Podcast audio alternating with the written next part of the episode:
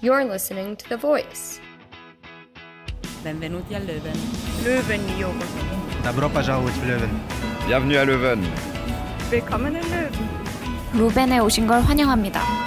Welcome in Leuven. Hello, everyone. Welcome back. This is The Voice on Radio. My name is Philip, and I am your host for this afternoon. And I'm joined by my dear friend, my good pal, Nicholas. How are you, Nicholas? Hi, Philip. Very good. And you? Oh, yeah, very, very well. Um, how are you feeling after such a long break? I'm feeling really excited to come back. And, well, we have many things prepared for this semester, so I hope that all of our listeners will tune in this week and the upcoming weeks to get to know what is going on with the voice. Okay, you heard the man. Stay tuned. Uh, so we've got something, uh, something scheduled, or maybe not scheduled, but planned for this semester. So we've got a news segment. Okay, well, in recent news, what has been going on in KU Leuven? Well, we've had something called the Patron Saints Day. So it's a very important event that it's one of the two actually major events, uh, like religious events that uh, holds every year, and probably you've you've never maybe not heard of it, but I'm sure you've seen it. You've probably seen pictures with like teachers dressed in robes and red and black robes, for example. Don't worry, it's not a sect or a cult. It is just this very old tradition that KU Leuven has. It's actually very beautiful, so make sure you yeah, you make sure you have a read about this because it's it's very very interesting. It goes back very deep to the 15th century. So just type in Patron Saints Day KU Leuven and you're going to be in for a nice read. Well, something else that's very interesting is I actually read yesterday that KU Leuven offers courses on beer brewing. How does that seem, Nicholas? Really tasty. Yeah. So basically, they have there's this online platform called EDX. So it's it's an educative platform uh, founded by Harvard, and KU Leuven actually has a lot of courses there. So there you go. If you want to brew beer, just yeah. if you want to learn how to brew beer, go right ahead and uh, take this course.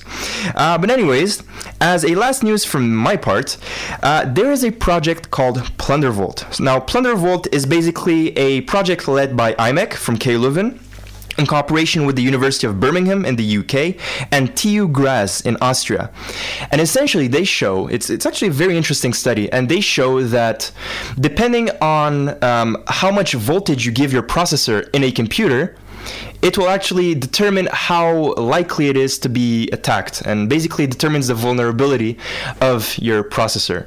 So, if you're interested in IT, or actually if you just want to learn about uh, about this further, um, yeah, just go on the KU website. You're sure to find it. Just write Project Plundervolt, and um, yeah. In other news, we know that the Vice Rector Chris Van Geet wants broader commitment to University Development Cooperation. After a recent visit to Ethiopia, she saw that actually you have like long-term results from having like University Development Cooperation, and it's something that she would call the snowball effect of the cooperation between North and South. So we all know that different masters and ambassadors have small programs where you can do like an Erasmus or something like an Erasmus on the south. Let's say Latin American countries or African countries. And these courses are specifically for either thesis where you want to see development or you want to study development or just like to follow courses that will help the world well, be a better place, of course. I want to talk about one research that is being done here in KU Leuven. The well, title, the headline for this research is "Love Hormone Improves Attachment Issues in People with Autism." So they are studying that the oxytocin, what we know usually as the love hormone, and is known to promote social bonding. Well, they've seen that if you um, inject or administer oxytocin to adult men which have autism, they can be a little bit more open to close emotional bonds with others. So they have seen that it has like a long positive term effect as well. And I think, Philip, that's all the news we have for today. Okay, so I think this is a very good moment to introduce the topic of this show. So we wanted to kind of bring something very, very chill, very relaxed, because we know it's, it, should be a relaxed day. Uh, so we wanted basically to kind of play some songs and talk about them in like more in depth, kind of analyze them and show, really reveal their beauty, but like literally and with words. So we have as well something special prepared for you. We want to see like songs from different decades, and we'll start from the decade of the 40s, and we'll move forward till the decade of the 2000s. Well, I don't know if you could call it like the decade of 2000s. How would you call it, Philip? I don't know, just the 2000s, I guess. All right, then let's go for the 2000s. so we'll discover some songs from different decades, and I think we're ready for our first song, Philip.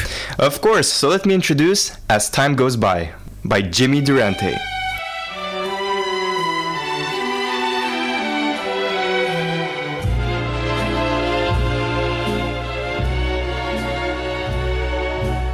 Must remember this. A kiss is still a kiss. A sigh is just a sigh. The fundamental things apply as time goes by.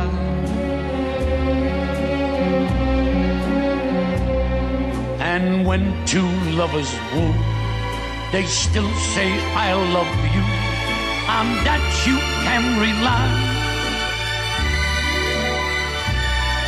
No matter what the future brings as time goes by.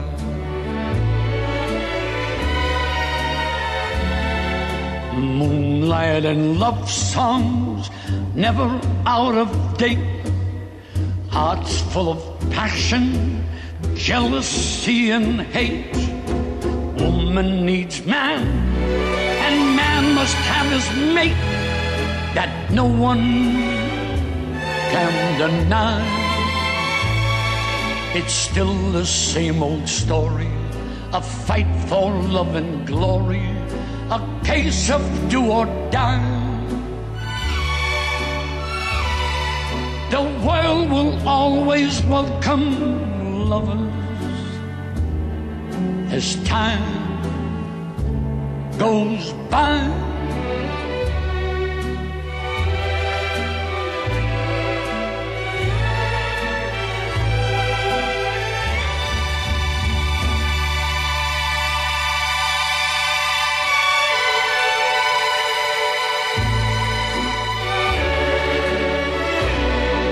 The world will always welcome lovers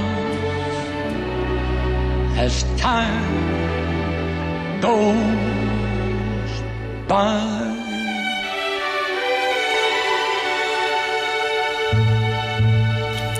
Hello, hello. We are back. And well, Philip, what do you think about this phrase? A kiss is just a kiss, a sight is just a sight, as time goes by.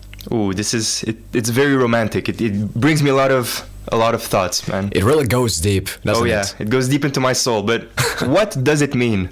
What does this song mean, Nicholas? To you, what does it? What do you feel when you listen to this song? Well, I don't know if. Well, we have first to place ourselves in the decade of the 40s, and there was this very famous movie called Casablanca. And well, I'll give a little overview of the movie and what the song means in the movie, try not to make that many spoilers for it. So, first of all, we have to know that Casablanca during the Second World War was a place where people wait with a certain feeling of purgatory, like an intermediary holding for those who want to escape their old lives and pursue new lives in America. So we know that this was like a very strong period between Germany, France, and the US, but Casablanca was that middle place where people where you would find like all kind of people. You would find people working for the Nazis and as well people working for the resistance. So, as time goes by, is set in the film as an atom of hope and change, the atom of liberation through love. So, the film goes like this a tiny bit. In 1941, Rick, a man living in Casablanca, owns a nightclub and gambling den. He had fallen in love with a woman, Elsa, in Paris in 1940, who left him with no explanation in their attempt to escape from the imminent fall of the city by the German army. One year later, they meet again in Casablanca, and they encounter and their encounter is enlightened by the song that once united them, as time goes by. A song that Rick refused to listen to all that time, but when it was finally played, turned out to be liberating and love enhancing. So for the film, without going more with spoilers, it's a song that changes a man with no purpose, with no idea in the middle of war. A man whose only hope till that moment was surviving in the middle between good and evil, in the neutral zone of those who choose to stay and fight, and those that aim to flee and surrender themselves to destiny. Now, moving forward more to what the song is, Even though this song became famous through this film and its spirit lifted by the love between Rick and Ilse, it was first written by the American songwriter Herman Hupfeld and first played by Frances Williams in 1931 in a Broadway mus- musical Everybody's Welcome. And well, that is kind of the explanation or the context of this song, like in history, like in the 40s. And well, love is a beautiful thing and it can be expressed in many ways, right, Philip? Of course, of course. But I actually know you, you, you like this singer, right? Jimmy Durante.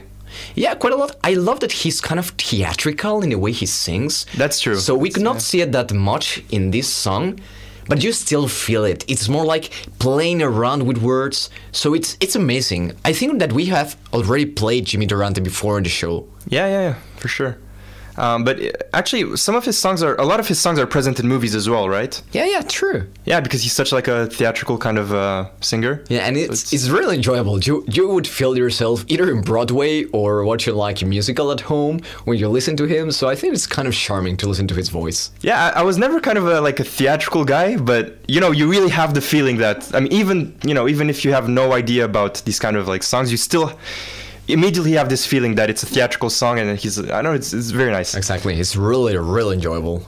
Well, I think it's a perfect moment to introduce our next song. But uh, Nicholas, you told me before the show that you have something to say about this. Yeah, I know that some people are lucky to have like a couple, but other people will sit down tonight, maybe watch a movie or go to the cinema or maybe gather with friends and play some better pool. And that's why we can all say that but we don't we don't all have kind of a cupid, right, Philip? Or if we do, it's kind of a stupid cupid. of course. Okay, well, let me introduce the song then Stupid Cupid by Connie Francis. Stupid Cupid, you're a real mean guy. I'd like to clip your wings so you can fly. I'm in love and it's a crying shame. And I know that you're the one to blame. Hey, hey, set me free. Stupid Cupid, stop picking on me. I can't do my homework and I can't think straight. I meet 'em every morning about a half past eight. I'm acting like a lovesick fool. You've even got me carrying his books to school. Stupid Cupid. Hey, hey, set me free. Stupid Cupid, stop picking on me.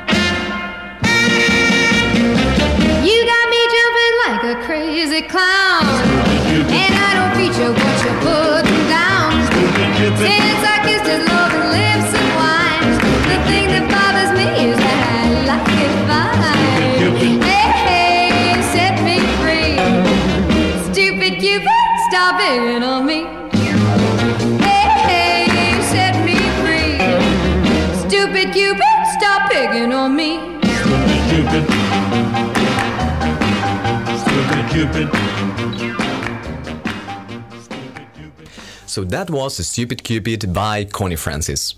So this is our song for the 50s. After three years of failure, Connie Francis, like a very known singer right now alongside Peggy Lee, for instance, who we played and last year on the radio show, well, she finally had a hit in the spring of 1958 with a rock ballad version of the standard Who's Sorry Now. So if you have not listened to that song, we invite you to listen to it.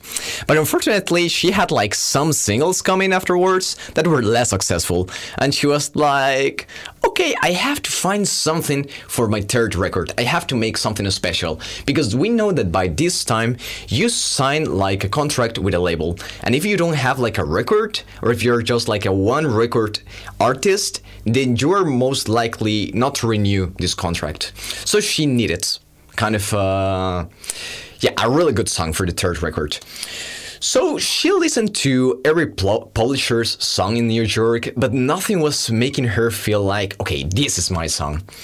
So eventually, Don Kirshner of Aldon Music, one of the uh, um, music associations back then, had Greenfield and Sedaka, who were staff writers for Aldon, visit Francis at her home to pitch some of their songs. And she had as well a friend called Bobby Darin that argued that the slow and dense ballads that were being offered by both Greenfield and Sedaka didn't appeal to the teenager market. And we know that by this time, if you watch movies from the 40s, 60s, and all this, we know that we have like the small romantic teenagers that want to make love something special, that want to go and dance in the disco, that want to have like a beer or a milkshake. Do you like milkshakes, Philip? Yes, but actually, were there discos in the 40s? Well, not called discos, but of course you would find like these places where people dance. I don't know how you call it in the 40s, but I would say it's kind of a version of the disco. Yeah, I guess, sure. Yeah. And well, I know the milkshakes were more like 80s or 90s with Grease, but still, I'm, I'm sure people enjoyed milkshakes back then. Oh, yeah, I'm sure. Anyways, it's still to make the point, right? I mean, Exactly.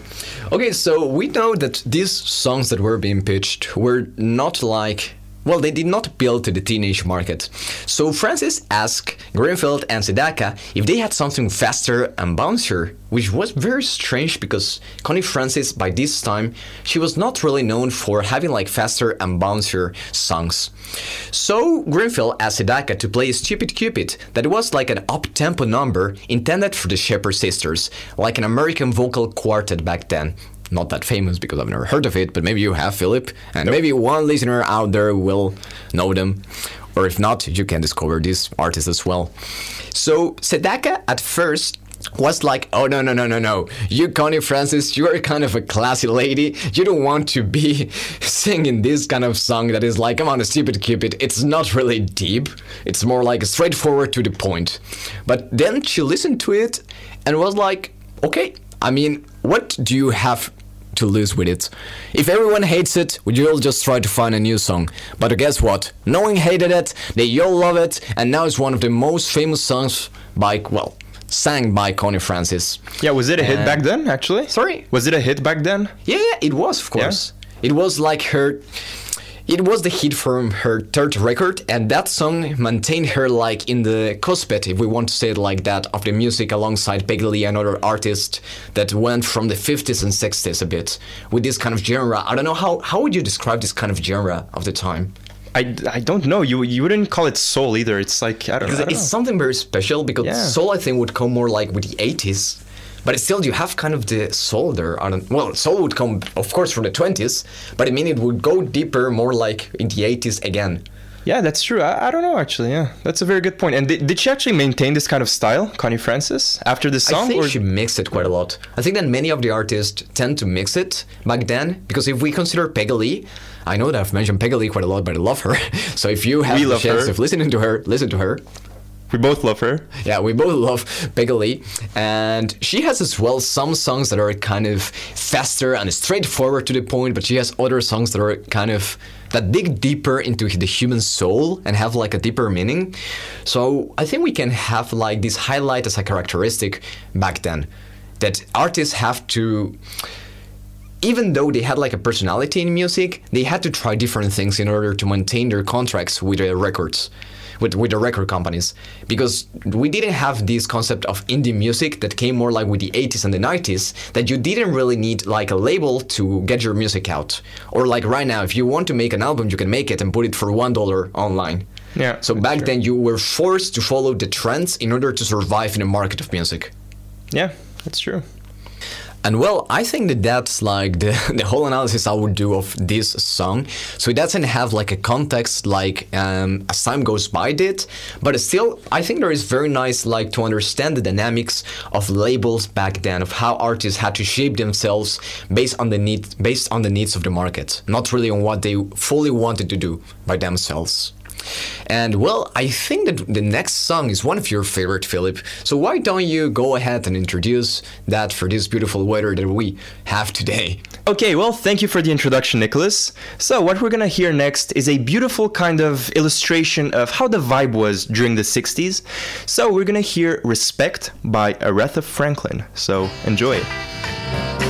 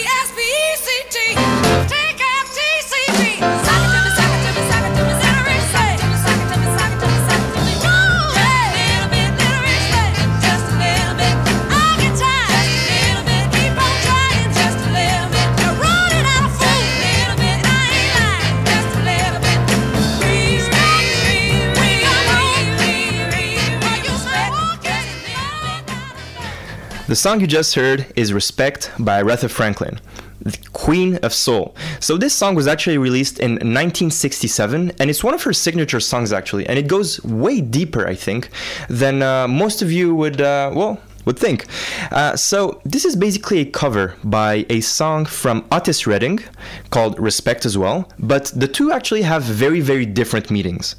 So the, the the version of Otis Redding basically is a plea from a desperate man who wants to give his woman whatever she wants, just for her, even if she does him wrong, just to obtain her respect. So Franklin's version, on the other hand, like Franklin's version of respect, it's about a young, confident, and independent woman, basically telling her man that he needs to respect her. According to her, all she demands from him is nothing short of respect. So Aretha's version went on to become one of the most famous female empowerment a- anthems of all time. So not only was this an anthem for women empowerment, but it was a powerful anthem as well for African Americans and all the other mar- marginalized groups all around the world. So some people might think that this song could also be about her tense marriage with Ted White, but she never said that for sure, so I guess um, we will never know, but interesting, however, as well. So, as I said, Discover was a huge, uh, a huge hit, let's say, for the feminist movement in the late 60s, and earned her two Grammy Awards in 1968, and was induced in the Grammy Hall of Fame in 1987.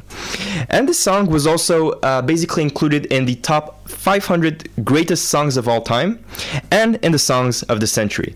So, Nicholas, how did you feel about this song? Did you like it? Well, I actually loved it. It's very powerful. When, when, when you listen to All I'm Asking is for a little respect, you, you feel the empowerment that you were talking about. Like the empowerment of women, the empowerment of these Afro American people. Yeah, you could, you could really feel like the tensions back then. I mean, Yeah, exactly. And, and you feel that it's a liberating anthem as well. You you feel that people. You, you can imagine people dancing with a song, people enjoying themselves with a song, and it's something that not many songs could do back then because you would feel like, okay, this sounds like, with all the respect, very whitey you don't really feel like there is a r- inclusive for everyone to gather ar- around and sing it and dance it.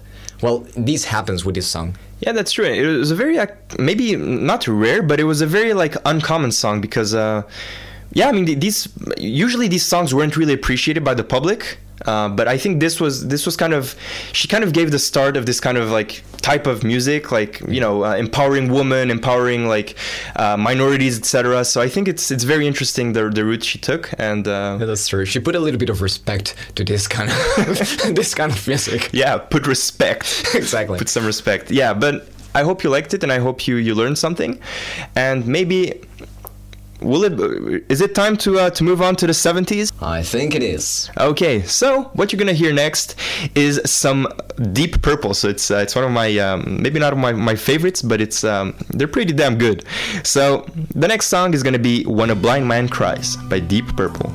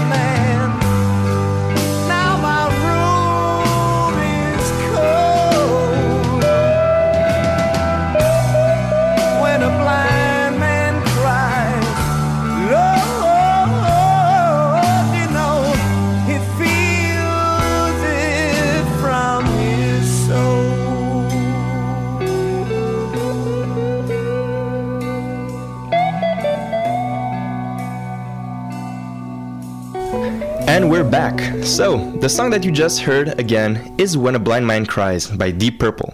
So, you've probably heard this song somewhere, most likely through Metallica, which actually covered their song in their tribute album Remachined, a tribute to Deep Purple's Machine Head. So, actually, Metallica got heavily inspired by Deep Purple, and they liked them so much that they made an entire album with cover songs taken from the most famous album of Deep Purple, Machine Head. So, A Blind Man Cries is a single played by Deep Purple, released in 1972. Ritchie Blackmore, the guitarist of Deep Purple, actually never liked the song.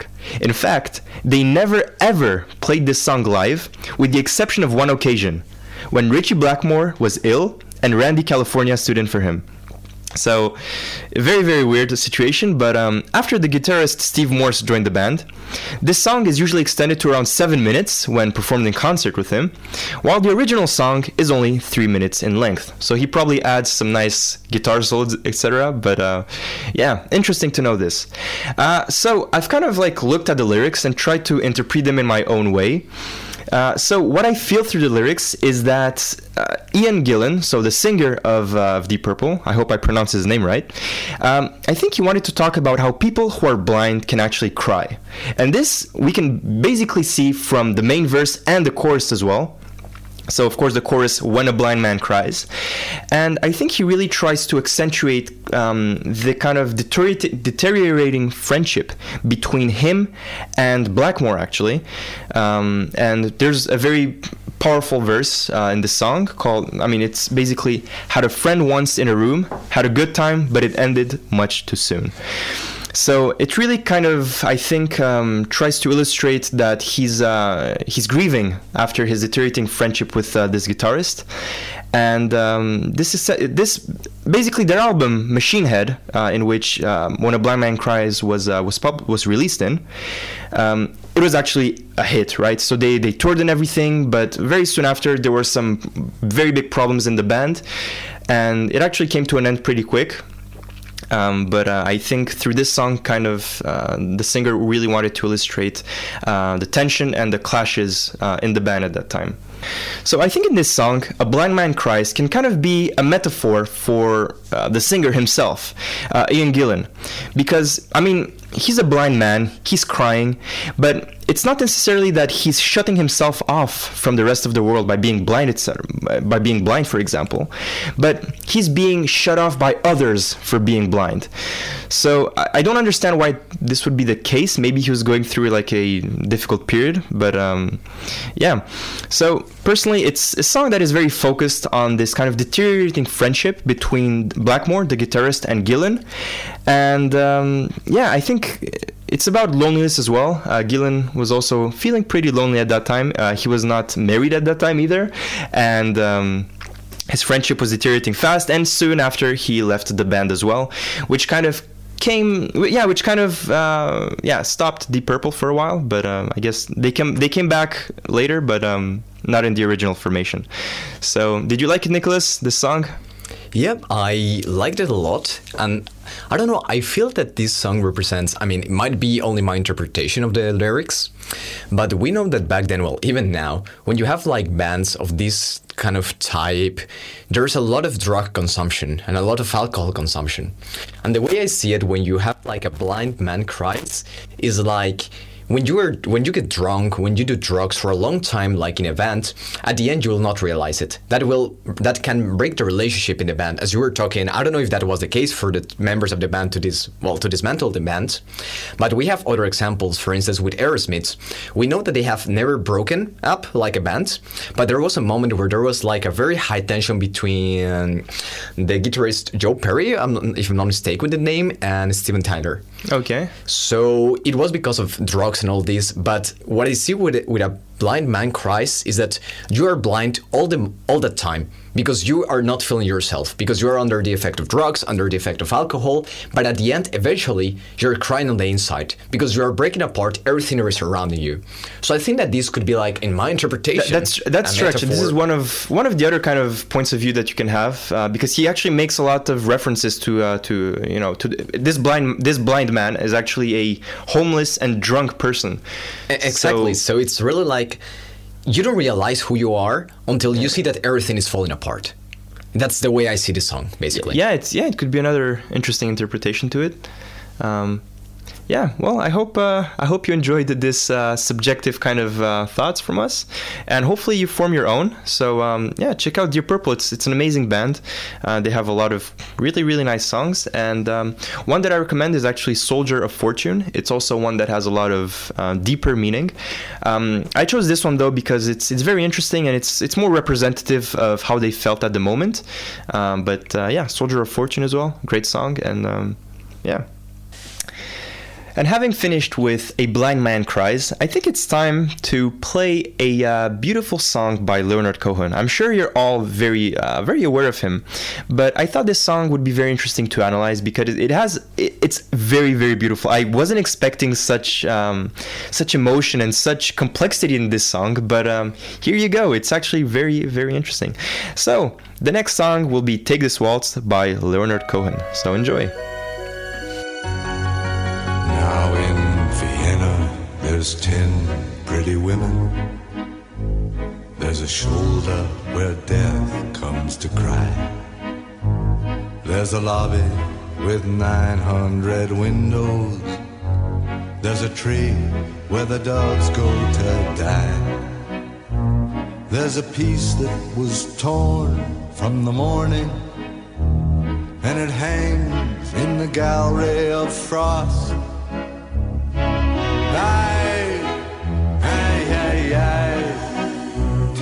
This waltz, take this waltz, take this waltz with a clamp on its jaws.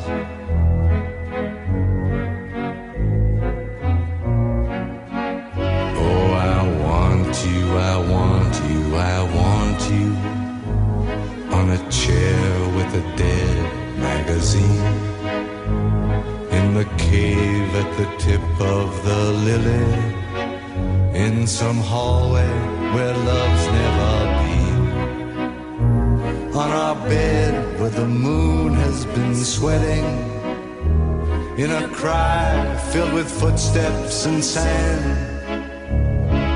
Aye, aye, aye. Take this waltz, take this waltz. Take its broken waist in your hand.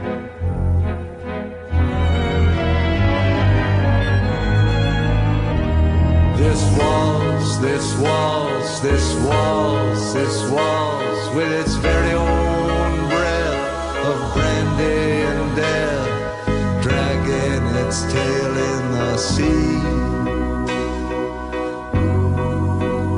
There's a concert hall in Vienna where your mouth had a thousand reviews. There's a bar where the boys have stopped talking. They've been sentenced to death by the blues. Ah, but who is it climbs to your picture with a garland of freshly cut tears?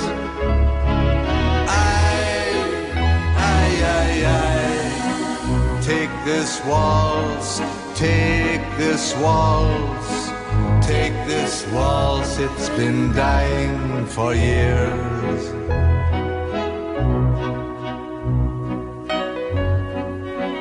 There's an attic where children are playing, where I've got to lie down with you soon. In a dream of Hungarian lanterns, in the mist of some sweet afternoon. And I'll see what you've chained to your sorrow, all your sheep and your lilies of snow.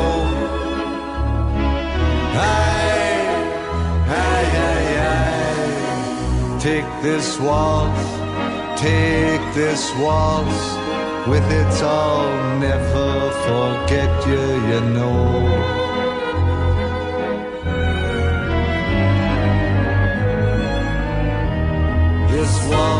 this waltz, this waltz, this waltz, with its very own breath of brandy and death, dragging its tail in the sea.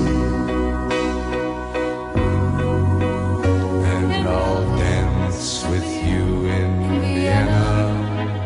I'll be wearing a river's disguise, the hyacinth wild shoulder, my mouth on the dew of your thighs, and I'll bury my soul in a scrapbook with the photographs there and the moths. And I'll yield to the flood of your beauty, my cheap violin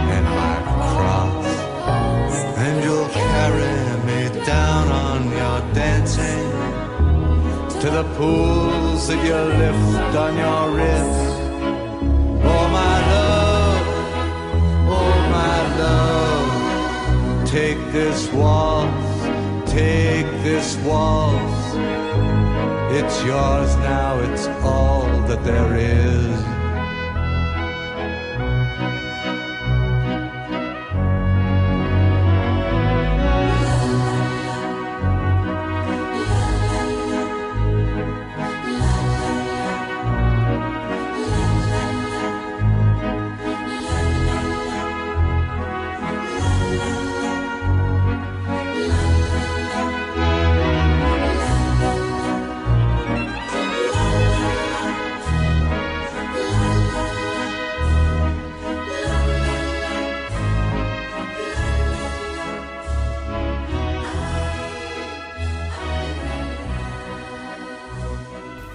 So the song that you just heard is again "Take This Waltz" by Leonard Cohen. I really, really like this song, and I really like the um, the artist as well. So Leonard Cohen himself. Uh, but a little bit about the song. So it was released in 1986, and it was initially released in the album "Poet in New York," and later on in the album "I'm Your Man." So you can see kind of that he had some uh, some very romantic tendencies at the time, and the song is actually a loose translation into English of the poem Pequeño. Nicholas, can you help me out? Yes, of course. Um, the name is Pequeño Vals Vienes. And what does it translate to? Um, well, like little Vine Viennese waltz. Okay.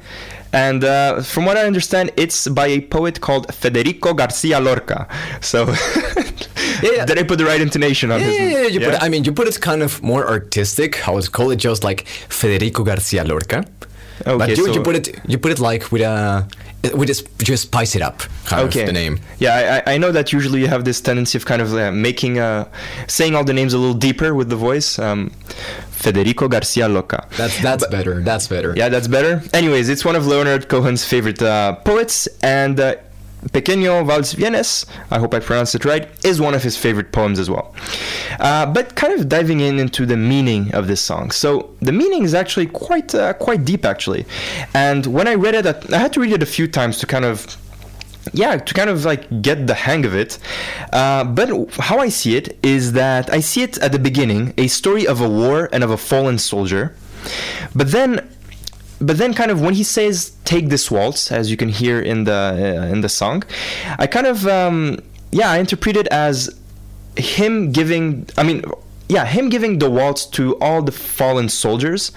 So I don't know. It's kind of a, a tribute or an homage to uh, to all the fighters uh, during the war. But then there's a break, kind of in the first part of the of the song, and then I see it as the beginning of a new story.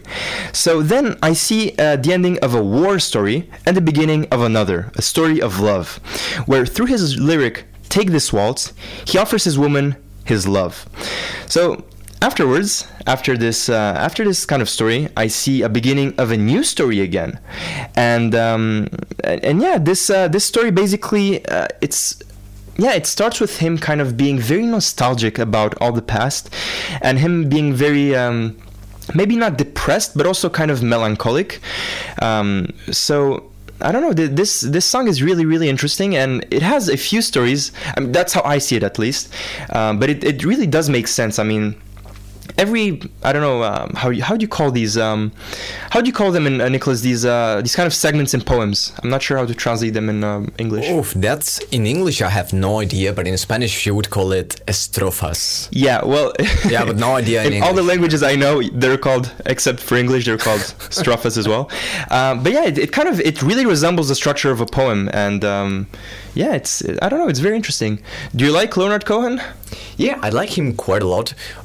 of course, this will sound a little bit cliche, but my favorite song is Hallelujah. Okay, yeah. but but it's really nice, and it, it it's kind of interesting to see that he has like made an ode to Federico Garcia Lorca, because the way you were explaining it, like of the meaning of the song itself, is kind of the style that Federico Garcia Lorca used to have when writing poems. He would talk a lot about like civil wars in Spain, or as well about um, the, the strong situation that gypsies had at that at a certain time in Spain. So there is like a lot of politics behind the lyrics, behind the, the words, behind everything. So I think that you really found the meaning that Lorca wanted with his poem through the song of Cohen. So Yeah. that's beautiful. I, I hope I did. I mean, it was, yeah, I don't know. I couldn't find, well, I had to do my research, of course, but I couldn't really find much um, because, I don't know, maybe people just don't, don't understand the meaning of it immediately or something. But uh, Yeah, exactly. And as well, I don't remember from which movie, but I've seen it in many movies. Maybe one of the listeners will will know what this movie is, and if you see us on the street, you will tell us. But you're like in the middle of a war. And you have like soldiers drinking a beer before going the next day to risk their lives.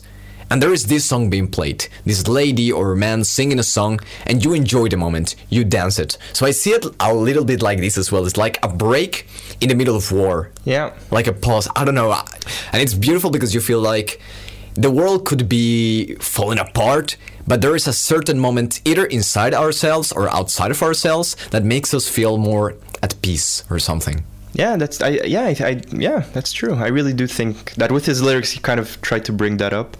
Um, yeah, I don't know. In yeah, in my opinion, uh, the waltz itself actually the, the the dance right. It's it's really a that's I symbol of like yeah it's it's a symbol of um, maybe not happiness but like true really really true love. And i think this is what he wanted to kind of bring um, with this song. Uh, but anyways an amazing song really worth listening and discussing. But um, i think it's time to move on to uh, another decade. So i think the decade that we're gonna go to is the 90s so i'll let you introduce this song nicholas Thank you, Philip. And of course, for a song the 90s, it's a song from 1999, so it's by the end of the 90s. But I think that it makes like a smooth transition between the. Uh, well, between the 90s and the 2000s. So this song is The Book of Love by The Magnetic Fields.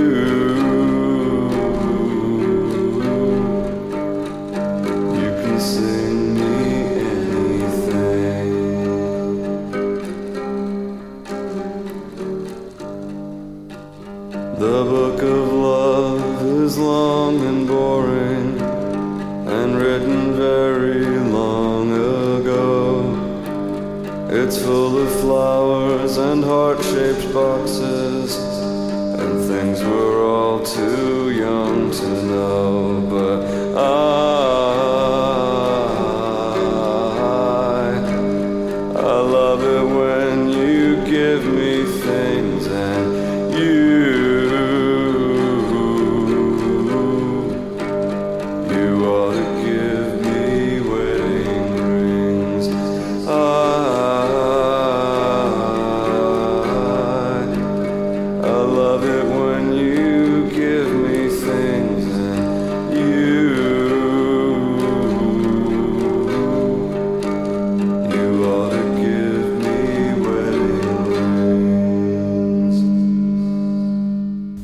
welcome back. And this was The Book of Love by The Magnetic Fields.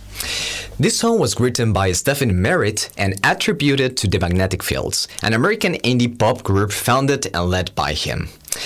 The Book of Love appears on the Magnetic Fields three volume concept of album 69, 69 Love Songs, which contains, of course, 69 tracks described as love songs, 23 tracks in each of the three volumes.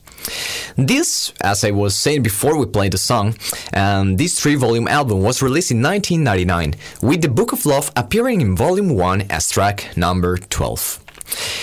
Ironically, we would say, like, okay, yes, it's a song about love, but it's a very strange way of regarding love because you are like, you have traditional love. So you have like the Book of Love has been written a long time ago, it's long, it's boring, because sometimes we feel that love is not renovated. So you have to, as with a, as with a wedding, and even he mentions the wedding in the song. You have to renovate your vows after a certain time. So with love is the same thing. If you keep yourself in the same traditional story, in the same old thing, in the same old ideas, your love will die. You have to innovate yourself, and you have to put yourself into the new dynamics.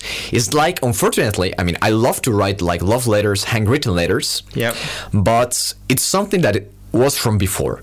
Now to do that is not enough. You have to go one step further. So I think that this song tries to represent like the transition or how love has to evolve in order to maintain it alive.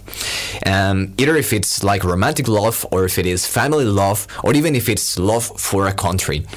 Because let's say okay, we've seen that we have we've had like some songs that regard to war or to these tough situations. So we are like if we love our nation, we have to evaluate every time how our love is perceived.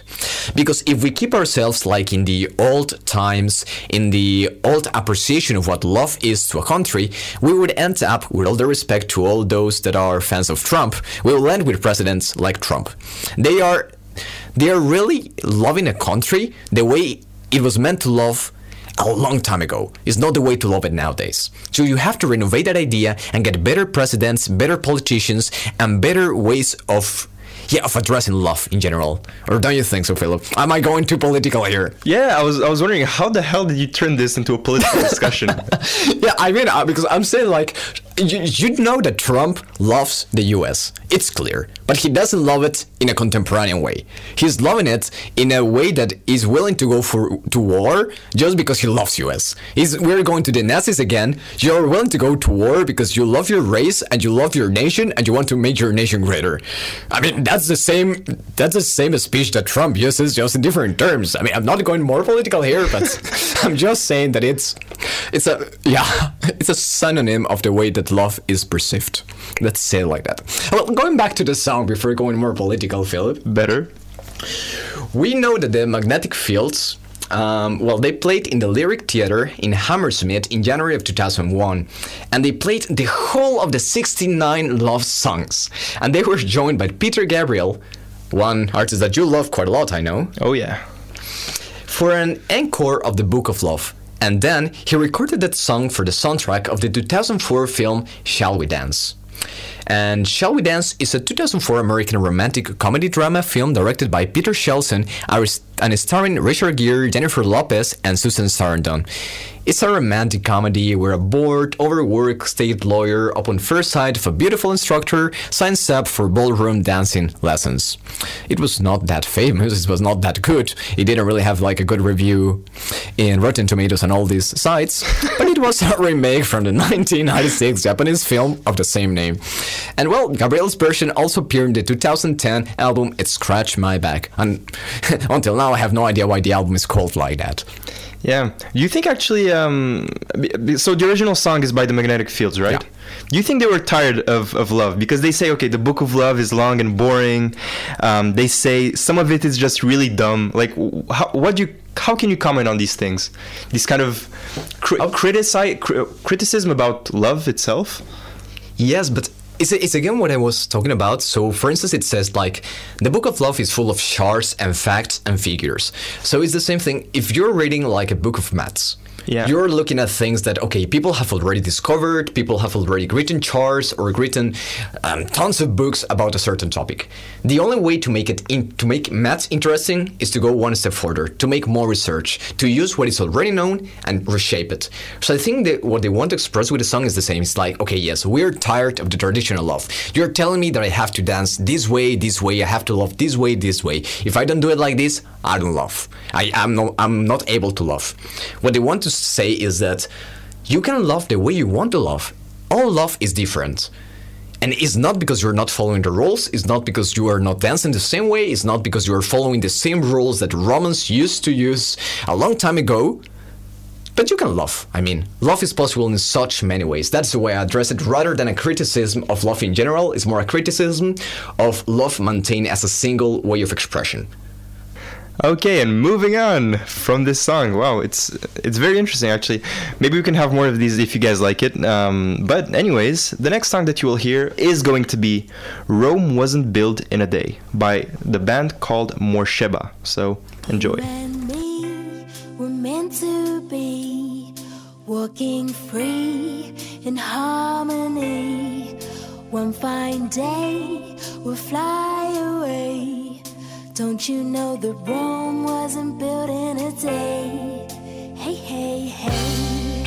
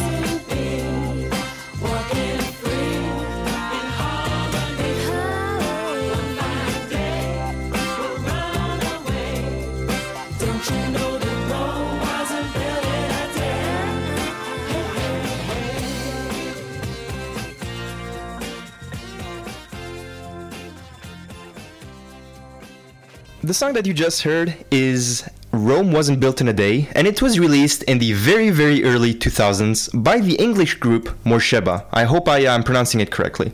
Um, I'm not sure that this song goes really as deep as the other ones, but the title itself refers to the famous proverb, Rome wasn't built in a day, meaning that important work takes time. And it usually it is usually maybe used as a plea for someone to be patient. So in my eyes, it's kind of centered about building a relationship and even though there may be fights, I think the lyrics really underline the fact that these things don't matter uh, as long as the two characters in the song um, have this kind of destiny, which is basically to be together. Um, but I think the main message of this song is we all have to hang on, slowly build trust, and kind of, yeah, kind of work our way through. Don't rush everything. Uh, this is something you taught me, Nicholas. Don't rush it. um, but um, yeah. So this was it for the content of today. I hope you all really enjoyed it. This beautiful journey through the years. Don't forget to um, yeah to follow us on social media. So we are the Voice International Student Publication on Facebook. You can find us on our website as usual for the articles on thevoiceleuven.be. And of course, you can find us under the name The Voice on Radio on podcast.com, Spotify, and Mixcloud. If you don't find us, just type in The Voice KUL and you should find us. I mean, it's um, there's small issues, but it doesn't matter. But that was it from me, and Nicholas, I will uh, I will give you the honors of closing this beautiful, beautiful show. Thank you very much, Philip. It was a pleasure to be here to share like all of these crazy thoughts about these songs with all of our listeners. And well, I hope to have them next week for a new interesting show. And well, have a nice evening and enjoy this beautiful weather that is coming ahead You're with the listening spring. to The Voice. See you guys. Benvenuti a Leuven. Löwenjoghurt. Добро пожаловать в Лeuven. Bienvenue à Leuven. Willkommen in Löwen. 루벤에 오신 걸 환영합니다. Welcome in Leuven.